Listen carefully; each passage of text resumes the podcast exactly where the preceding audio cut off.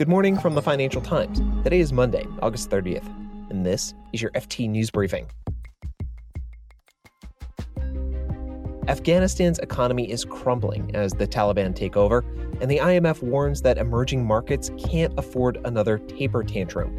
Plus, small community banks in the US played a critical role during the pandemic, and it's because they have something that big banks often don't we're more likely to have direct personal human relationships with the people who are our customers. We're in smaller communities. We tend to know them. We sit next to them at basketball games.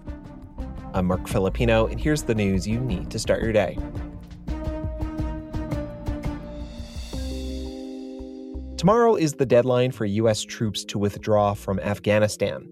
The Taliban has yet to form a government, and Afghans are facing an economic catastrophe of rising prices, banks without cash, a falling currency, and critical aid flows? Well, the country's been in a sort of suspended animation economically. That's the FT's Ben Parkin. You know, the future of Afghanistan's economy will depend on what kind of relationship the Taliban forges with the wider world. So, with neighbors like Pakistan and Iran, but also with the US and Europe, which could see a resumption of international aid if there is some level of constructive engagement. But if there isn't, it could mean sanctions and more pain.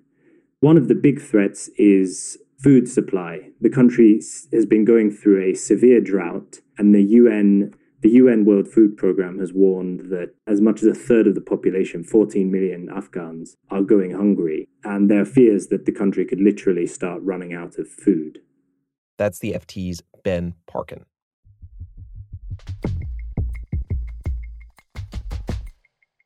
Federal Reserve Chair Jay Powell has talked about scaling back asset purchases without rattling the markets too much. Officials are being careful to avoid another taper tantrum like the one we saw in 2013. That's when the Fed pulled back on its monetary stimulus following the global financial crisis, and there was a big global bond sell off in response. The prospect of another jolt and its impact on emerging markets worries Geeta Gopinath. She's the International Monetary Fund's chief economist and she recently spoke to the FT's Colby Smith. Her biggest concern here was that at a time when uh, the pandemic is raging in a lot of these countries and vaccine access has been quite difficult, and on top of that, the economic recovery um, for these countries has also been a lot more uneven and, and, partial. So, layering on top of that, any kind of shock uh, to the financial system by a uh, sharp tightening of monetary policy from the Federal Reserve, let's say, that would just add on another major headwind for emerging markets. Colby, how worried is Geeta Gopinath about this? She made it quite clear in our conversation that this was just a risk that she was paying attention to. And ultimately, what she'll be looking to see is what's going on with inflation in the US. So, in, if inflation persists for longer than I think a lot of people now anticipate, or inflationary pressures build up much more quickly than people anticipate. The big risk there is that the Federal Reserve might have to throw out its more gradual approach to normalizing monetary policy and instead replace it with you know a swifter pace of interest rate increases let's say and that kind of adjustment and that faster pace that might be the thing that sparks um, a redux of, of the 2013 taper tantrum Colby Smith is the FT's U.S. economics editor.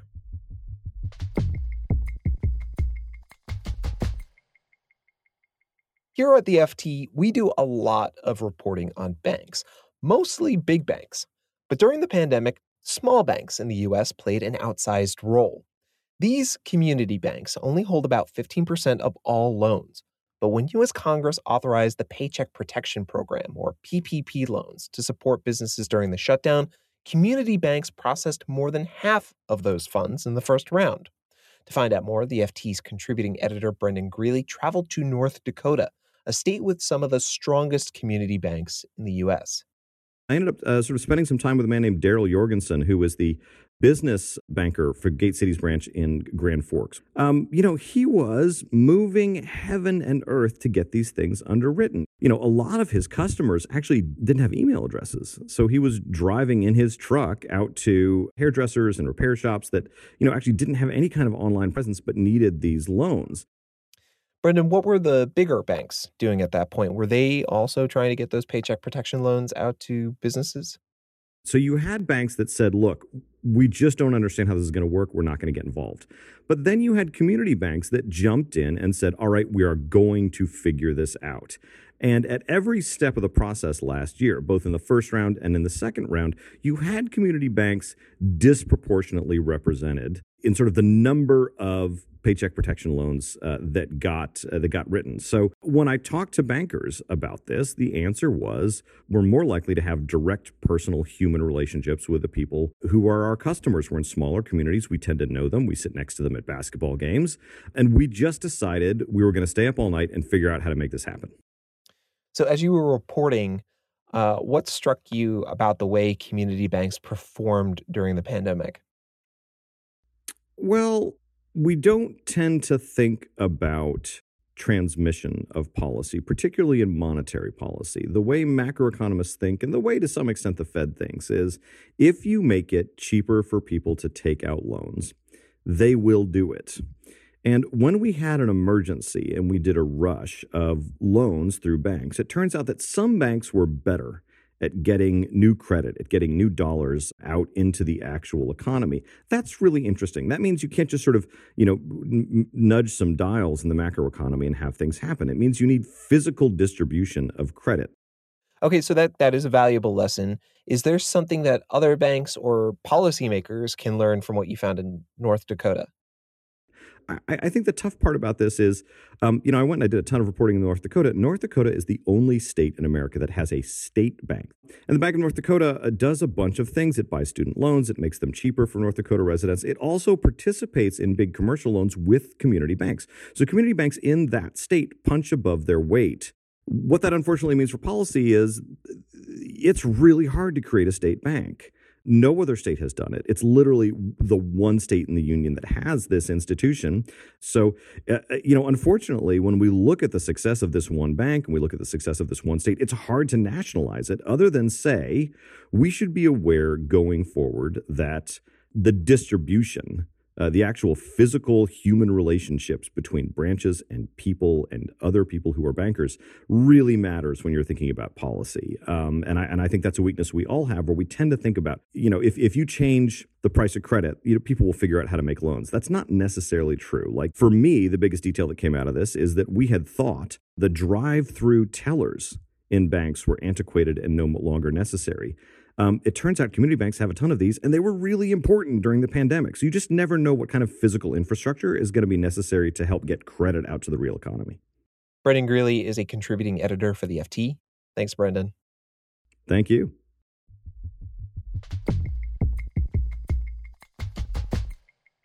Before we go, a word about a company that, let's face it, has a name that's just really fun to say. Meet Whoop a 24 7 fitness strap designed to help you optimize your sleep, recovery, and training. Whoop tracks your rest. The company, called Whoop, just optimized its prospects thanks to an investment from Japan's SoftBank that tripled the company's valuation to more than $3.5 billion.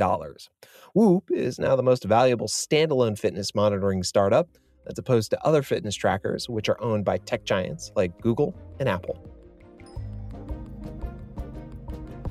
You can read more about all of these stories at FT.com. This has been your daily FT News Briefing. Make sure you check back tomorrow for the latest business news.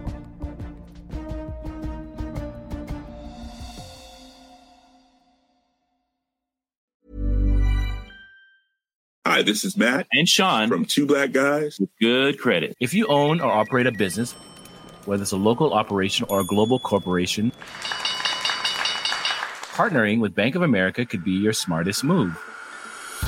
By teaming with Bank of America, you'll enjoy exclusive digital tools, award winning insights, and business solutions so powerful you'll make every move matter. Position your business to capitalize on opportunity in a moment's notice. Visit bankofamerica.com slash banking for business to learn more. What would you like the power to do? Bank of America, NA, copyright 2024. Here at Bellingcat, we get to the bottom of things. From a global crisis to an underreported event, we find the facts using publicly available tools and resources, uncovering what is hidden on and below the surface.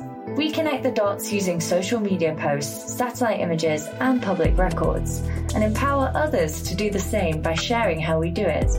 The ability to do so is only made possible by our readers, supporters, and community members. Care to join us? Learn how at bellingcat.com.